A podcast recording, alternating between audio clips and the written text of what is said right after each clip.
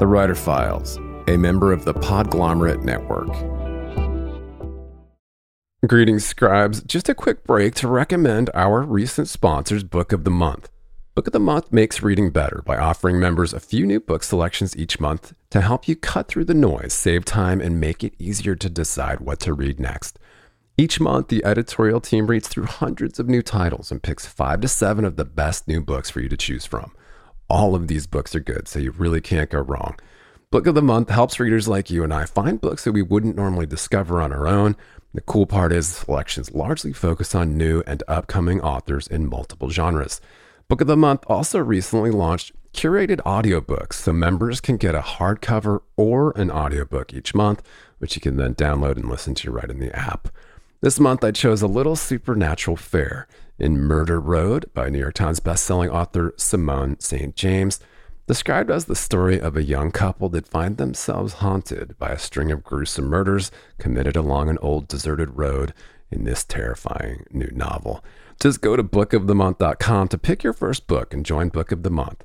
That's bookofthemonth.com. And for a limited time, you can join and get that first book for just $9.99 with the code CHIRP. That's C H I R P. Enjoy.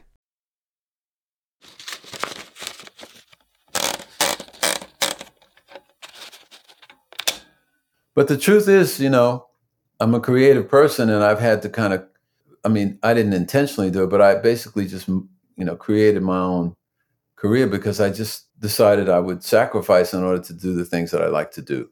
That's really what it is. What, you know, I always loved music. I grew up as a musician. I grew up in the church and playing gospel music and so forth. And then I moved into jazz. And then when I came to New York as a young guy and I was going to graduate school, Columbia, I was I could see that the, the future in music for me as a saxophonist was just grim. I mean, because there were so many great saxophonists who were better players than I, who practiced more and who really wanted to play the saxophone as a as a storytelling instrument. And that's how most creative stuff happens. You follow the muse, and after a while, the characters they leap out the desk drawer, they, or they sit up, and then you follow them out the room. And if they're any good, they they actually move out the room and they, they get moving, and, and then plot starts to show itself.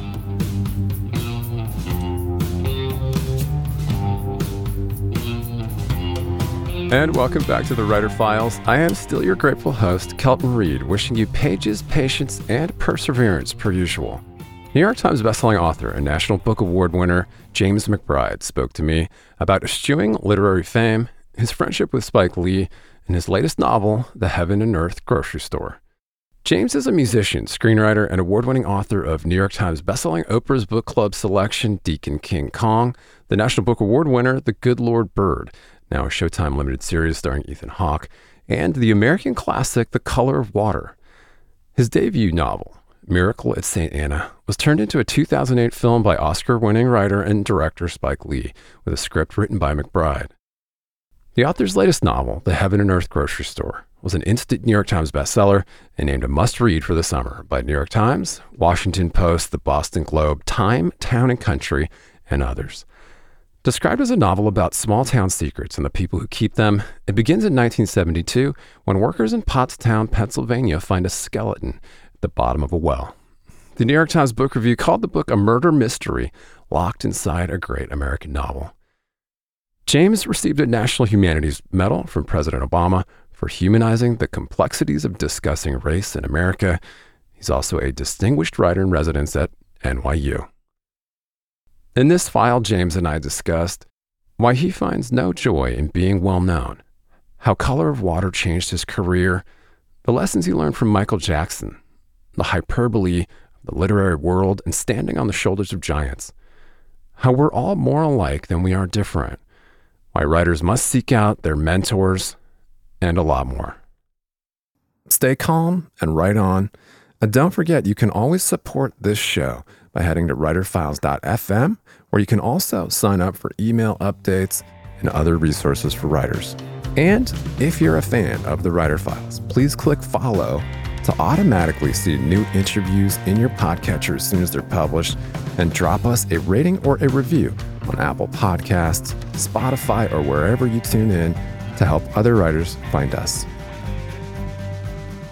Hey, Hey, man, thanks for taking the time to do this. I am honored today to be joined by an esteemed guest. Of course, I have uh, New York Times bestselling author and National Book Award winner, and so much more. James McBride is joining us. Thanks for taking the time to do this. I cannot wait to just pick your brain about all things writing today. Well, uh, you know, I'm uh, delighted to help if I can. I don't know. well, I mean, we'll see how. I mean, I'm not as smart as people think, but you know, whatever you say is, you know, I'll I do my best. You know. Sure, sure. Um, well, you know, in truth, I mean, you seem very humble, and um, I know that you said your family's kind of getting a kick out of this uh, this press junket. But um, yeah, what's the vibe over there? How how are you feeling these days? I'm I'm all right. I mean, you know, this is this is a you know this is part of the job that you know that, that I suppose you you always hope will happen, and you know it's happened for me already, so I feel a little bit guilty about it, you know, because I know that there's a lot of other people who've written a lot of great writers who deserve attention, but it's okay. I mean, uh, I'm not complaining about it, you know. Um, it's just, uh, you know, it, it's, uh, well, you know, you just go with it. I mean, it's not, you know, you just, you just do. I mean, look, when you, you know, there's not, there's not a lot of joy in being, in being, uh, a well-known person, really you know, it, it's it's because it means if you say something to somebody and it's wrong, they always remember you for saying that, and uh, and you don't want to be remembered that way. So it's, it's kind of the equivalent of like when you go out of your house, if you're talking to people who know books, you have to put on the mental equivalent of like a tux, because hmm. you don't want to say, you know, where's my coffee, or you know, how come you didn't, or you know, well that's dumb. You know, it, it doesn't makes you feel like a little bit in the spotlight too much. Yeah, yeah.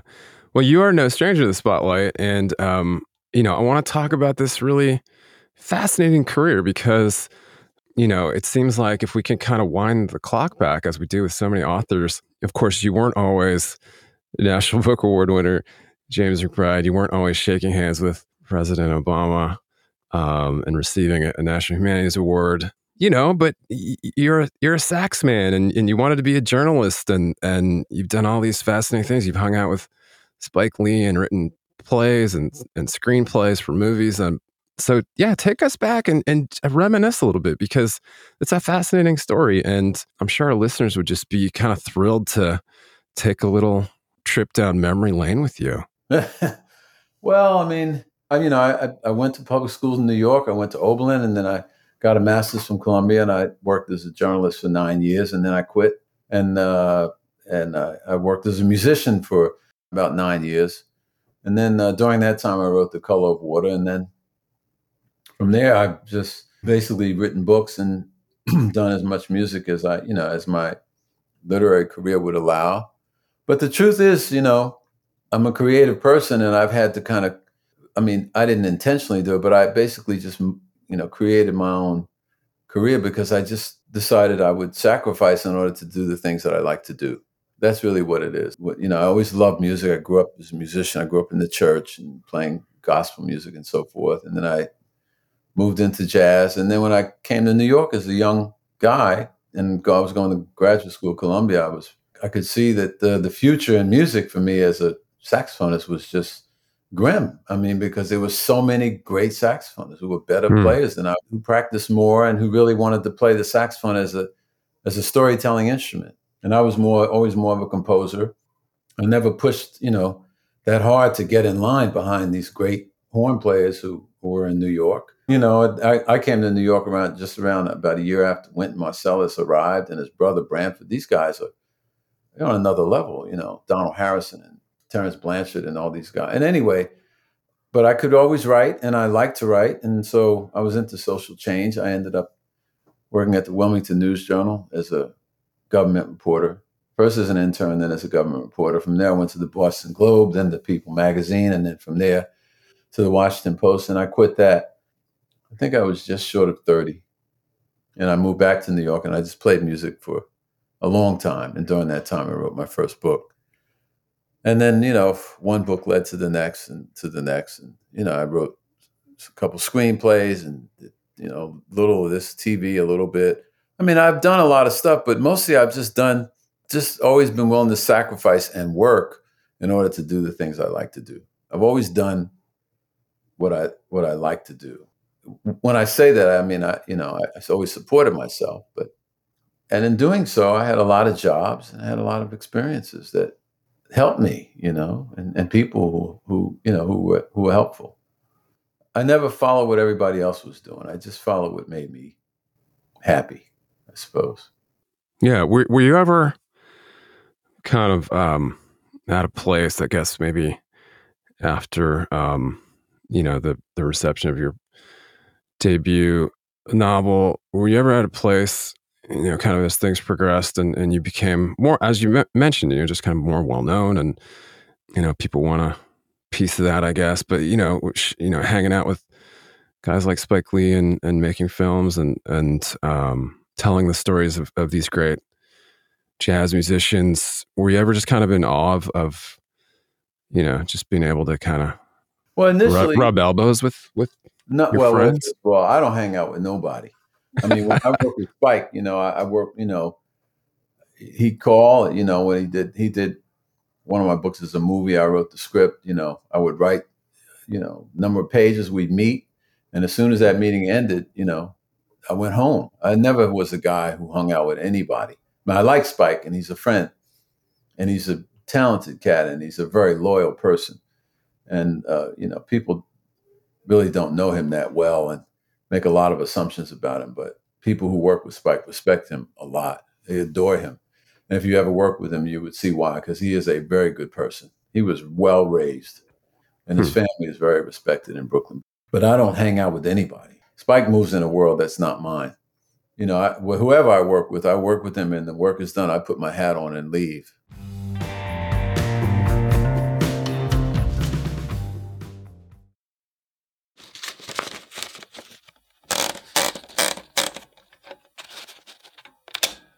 I traveled with Michael Jackson when I was 26, I think I was. I was with People magazine and I covered him exclusively for six hmm. months. I was the only reporter that he met with during that time, I think. And um, and I, I saw what the business did to him and his family. I thought they were wonderful people. Very, his mother is just a wonderful person. And I saw what Hollywood was like, you know, and I saw it like I was dropped into. I literally went to work one morning and I never liked working at People magazine, by the way. I couldn't stand it. But, you know, hmm. I needed the money, I needed to work. I was there, I was there maybe two or three weeks. I came into the office one day, they said, Well, Michael Jackson's publicist is getting on the plane to go to California to, you know, get started for this giant tour. This is 1984. This is before the age of, you know, Beyonce and Taylor Swift with the eight hundred dollar, eleven thousand dollar tickets, but they were the victory tour was a big deal. Anyway, they said get on the plane, you know, go out there with the guy if you can, and find out what's happening. And I said okay, but I didn't have any money to get on the plane because I didn't even have a credit card. So all the editors they pulled out cash out their pockets. I went to the airport, I bought a ticket, and I got on the plane right next to the guy. I mean, in those days you could do that, you know. And then I ended up just staying in California. I stayed out there three months. I never went home after that. I, I didn't come home for months because Amazing. you know the story was hot, and I was the guy who had access, developed access to the Jacksons and so forth. I didn't like it, but I did the job. You know, I didn't like Hollywood. I could see right away that it wasn't my world. You know, it just I don't know how to describe it. You know, the first time I went to a rehearsal, Michael Jackson's rehearsal, I think it was called SIR. It was in a big studio out there. And I asked the guy, I walked in, I said, Do you know what time it is? And the guy had a watch on. And he shook his hand as he looked at the watch and he shook his hand. He said, You know, David Bowie gave me this watch, and this damn thing just doesn't work right. And I said to myself, What kind of world is this, man? You know? But that's, you know, I didn't like it. And I, but, you know, that was the job. So I just did it. But afterwards, you know, after seeing what happened to Michael and his family and how the, the stress and the struggles they were under from every side. You know rich poor white black every struggle they could you know they, they went through that you know. And seeing how that tour i said well this is not the world for me. So i've never been a person who really like that world, or you know, I mean, it's a, I mean, there are people in it who are wonderful and they're extremely competent. Some of them are brilliant, but I'm just, I'm, I'm not, I'm just, uh, you know, I, I stay to who, what I know and who I am, which is just, you know, just, I, I guess so. as I just, I, you know, I want to be someone that helps people. I guess. I mean, I, I just, it's not my world. The whole thing of, you know, we're having lunch with the, the, the, the beautiful people, blah, blah. You know, the beautiful people are the teachers that, that taught, that teach our children and the librarians that stand up, you know, for the rights of authors to, to, you know, to create books that, that young people should read. Hmm. Those are my heroes. Yeah. 100%. Um, well, that's fascinating to hear you talk about it. And of course, you know, you, you seem very grounded and down to earth. And I think some people would call you a literary lion and a, at least a, a, celebrity in your own right. Um, because, you know, I mean, I know LA Times has called you this decade's great American novelist. And do you feel like, you know, I mean, obviously hearing you talk about it, it doesn't doesn't really seem to s- stick to you. But do you feel like y- you'll leave a legacy behind that that you know we can take some important notes away from? And I, look, Kurt Vonnegut, you know, and Ralph Ellison, Toni Morrison, uh, Joyce Carol Oates, those kinds of people have legacies. I, I don't know that I'm in that in that category, and I don't think it really matters that much to readers. I think what's important is that that we, you know, that we as writers um, try to illuminate the world like so many writers before us have done. I mean, I, you know, would that Her- Herman Melville have lived to see how much joy and illumination he has given to people? I mean, I got a chance to thank E.L. Doctorow in person for for his work because I always just admired his work so much. He didn't get a chance to thank Heinrich von Kleist, who was a German writer who, who you can see influenced E.L. Doctorow so much because that was, you know, he von Kleist wrote many, you know, long before Doctorow lived. So I think that in the black community, there's this saying, "Each one teach one." You know, you know, my job is to, to you know, to I stand on the shoulders of the writers who have come before me, whose job was to illuminate things for people. And so I, I, I don't, you know, some of this hyperbole in, in the literary world is is not really it's it, I don't know how to respond to it. I mean, I, am you know, look, you're lucky when you can make a living as a writing writer that you know, or any creative arts, especially in the United States, which has so little respect for artists and for writers in particular, and composers, particularly American composers. If you can make a living at, at that, you are a very lucky person. So in that regard, I am very lucky. On the other hand, you know, I've worked very hard, and you know, and it, it's paid off for me, but no, I don't. I don't. Cons- I mean, I just hope that uh, you know that. Uh, man, I don't even know how to respond to that. I mean, I, I, don't pay. Look, I don't pay attention to that kind of talk around my work because one day you're the greatest thing in the world, and the next thing, there are always people who are. You know, you're on top one day, you're on the bottom rail the next.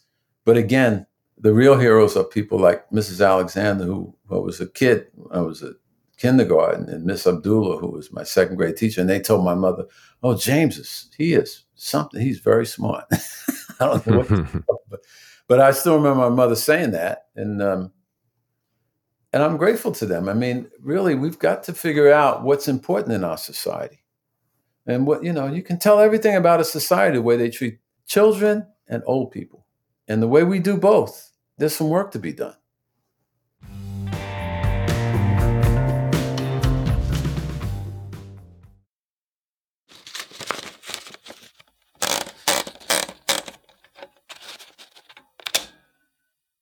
Well, uh, it's an important message, and and of course, um, you know, we have uh, your latest um, getting quite a bit of acclaim, and I know you're you're you're not listening um, to the uh, to the noise right now, but you got a tour coming up for the Heaven and Earth grocery store, which has got to be. Is it is it exciting for you to get out and and talk to people about the work, or is it exhausting? Well, you know, I, I, get a chance to thank people for, for, you know, reading my books and for supporting writing and, and, you know, the literary publishing industry. but no, it's not. You know, I've I've been touring for a long time, and um, I, I, don't I don't look forward to it. You know, flying airports and all that all that's involved. Uh, but it, it's nice to re- meet meet people and and to you know to, to to chat with them. You wish you had time to talk to. I often wonder when people come to readings and all that kind of stuff, like what they do and who you know where they live. Did they drive to get? Did they take the bus? And you know, do they have kids? And you know, does he have grandchildren? You know, does does she have a, a motorcycle? I mean, I just wonder, you know. But I, it's, all you can do is just just say thank you very much, and most of the time people are very nice. Sometimes they bring a little bit of their mental baggage to your appearance, and then they'll raise their hand and say, "How come you didn't? You know, why don't you do? You know, writers are not that powerful. I mean, uh, you know, we we we just do the the best we can, and so, um, look, when I wrote the, the Heaven and Earth grocery store, I really, like with most books, I didn't really know what I was doing. I knew I wanted to write a book about a camp, about a, camp director that, that ran a camp for disabled children, for lack of a better term, who really affected me a lot. And I wrote several chapters, and none of them were good except for the chapter that began with this Jewish theater owner named Moshe. Mm-hmm and and it was so funny. It was just you could just feel his character, you know, surge into your body, and so I just discarded the rest of the stuff and followed Moshe into his world, and that really is how Heaven and Earth Grocery Store was created, and that's how most creative stuff happens. You follow the muse, and after a while, the characters they leap out the desk drawer, or they sit up, and then you follow them out the room, and if they're any good, they they actually move out the room and they they get moving and and then plot starts to show itself. Hmm.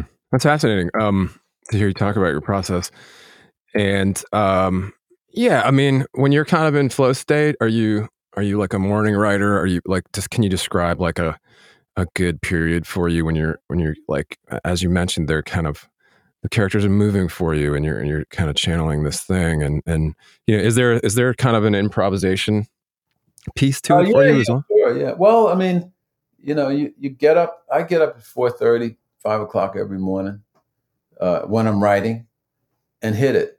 Um, in the case of the, the Heaven Earth grocery store, I spent a lot of time researching. I started researching that, that book back in 2008, 2009. Went to a uh, mental hospital in Norristown, PA, and spent several months, you know, in and out of that place. The people were kind enough to let me let me in, let me, you know, and I interviewed several people who were involved, and I read through cases, and and then I stopped because I, I just wasn't. The book wasn't centered. There was no center. I didn't want to write about a mental hospital. It was too, too depressing and too difficult and too complicated. So I pushed into, you know, uh, I think the Good Lord Bird came, and then Deacon King Kong. But I always had this other book that, you know, you, you always have, you're always pregnant. You always got two or three things in the hopper so I finally, you know, came back to this and and started pushing into the side of Jewish life that I've always been interested in since I ever since I wrote The Color of Water, learning about anti-Semitism in the South and the long and difficult journey of Jewish people in this country. And it just sort of came together. You know, I discovered Pottstown. There's a real Pottstown, and, and started learning about Jewish history early in the early 20th century here in the United States. Part of which I I'd already learned because of my own mother. My own my own Jewish mother was raised in the South, and it just you know these things start to come together because what you really what you un- come to understand after you've been living long enough is that we're all pretty much the same. You know, if you get in a room full of Irish people, they say Irish are the funniest people in the world, and they are, man. They are funny. But then if you get in a room full of Italians, they say, "Oh man, Italians are the fun," and that's true too. And black folks will tell you the same thing and don't get Dominicans started on what's funny. And there's nobody funnier than Jewish people. I mean, you know, because what connects us really is, you know, the human, the human comedy. And so, if you, if, if as a writer you find ways to connect us, to show us that we are much more like alike than we are different, and you can make and you can make that connection, then you have a story. I mean, it's easy to make money showing how different we are.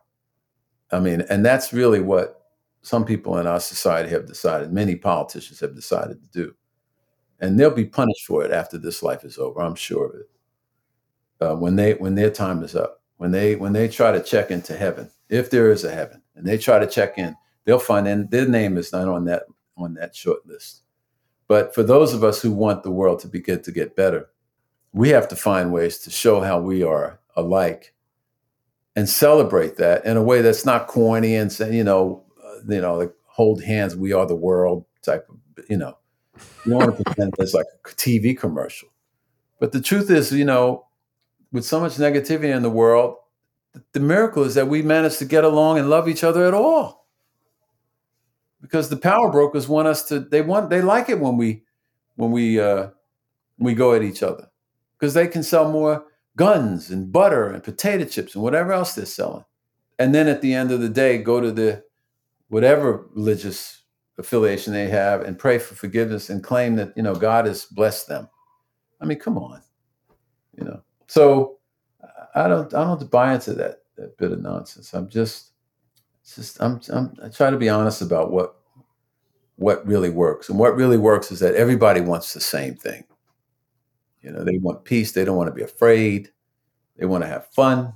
And so that's what I try to do in my books, you know. Um, powerful messages and and James, I know you have limited time here. We got to let you go here, which is sad, but we pray that you come back and chat with us again in the future. Um, and as you have said yourself, love, humor, and kindness are the meat and vegetables of a good story.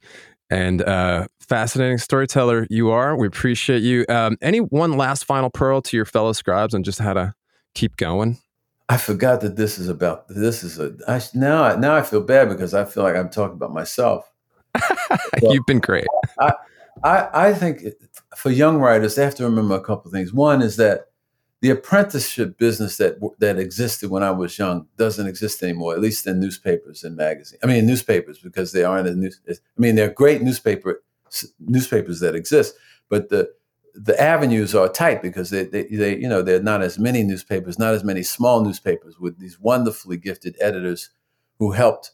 So young writers have to find, they have to find mentoring either outside of, uh, either through academia or outside of academia. They have to find people who, who read their work, even if they have to just do writing groups. They have to write every day. They have to be, don't fall in love with your words, fall in love with your ideas I'm not kidding when I said I wrote several chapters of the Heaven and Earth grocery store and I discarded all of them except for what now lives as chapter one with Moshe uh, opening his theater to uh, the great clarinetist. Everything else, every chapter of that book after chapter one is new. But the book was, it, I didn't, I didn't title the book. So don't title the work. Just follow the characters and they will find the story and write consistently every single day. Even if you, even if nothing happens, just sit there and drink coffee. Because if an idea happens to come, you got a pen and paper or a computer in your hand. And don't write at a coffee shop, for God's sake. Looking, looking at somebody else. Go somewhere else and don't tell nobody nothing about what you're doing. And right when I wrote The Color of Water, I was in a Jimmy Scott's band. We were traveling by van and going all over. I never told anybody in the band I was writing the book. Because, you know, one one negative word would bust my balloon. So I just did it. So just do it and just keep doing it. And at some point, if you're good and if you're dedicated, somebody will pay you for it. They might not pay you enough, or they might not pay you in the way that you want to get paid. But writing chooses you. You don't choose it. And since you're chosen, go with the choice. That's amazing, James. Thank you so much. We appreciate your time, your um, verve, and your uh, overall uh, affect is, is really, really sweet to see and be around. But um, do come back in the future, and um, best of luck with the Heaven and Earth grocery store. All right. Well, thanks so much. I appreciate it. Thanks so much for joining us for this file. And if you're a fan of the show, simply head over to writerfiles.fm for more. That's writerfiles.fm.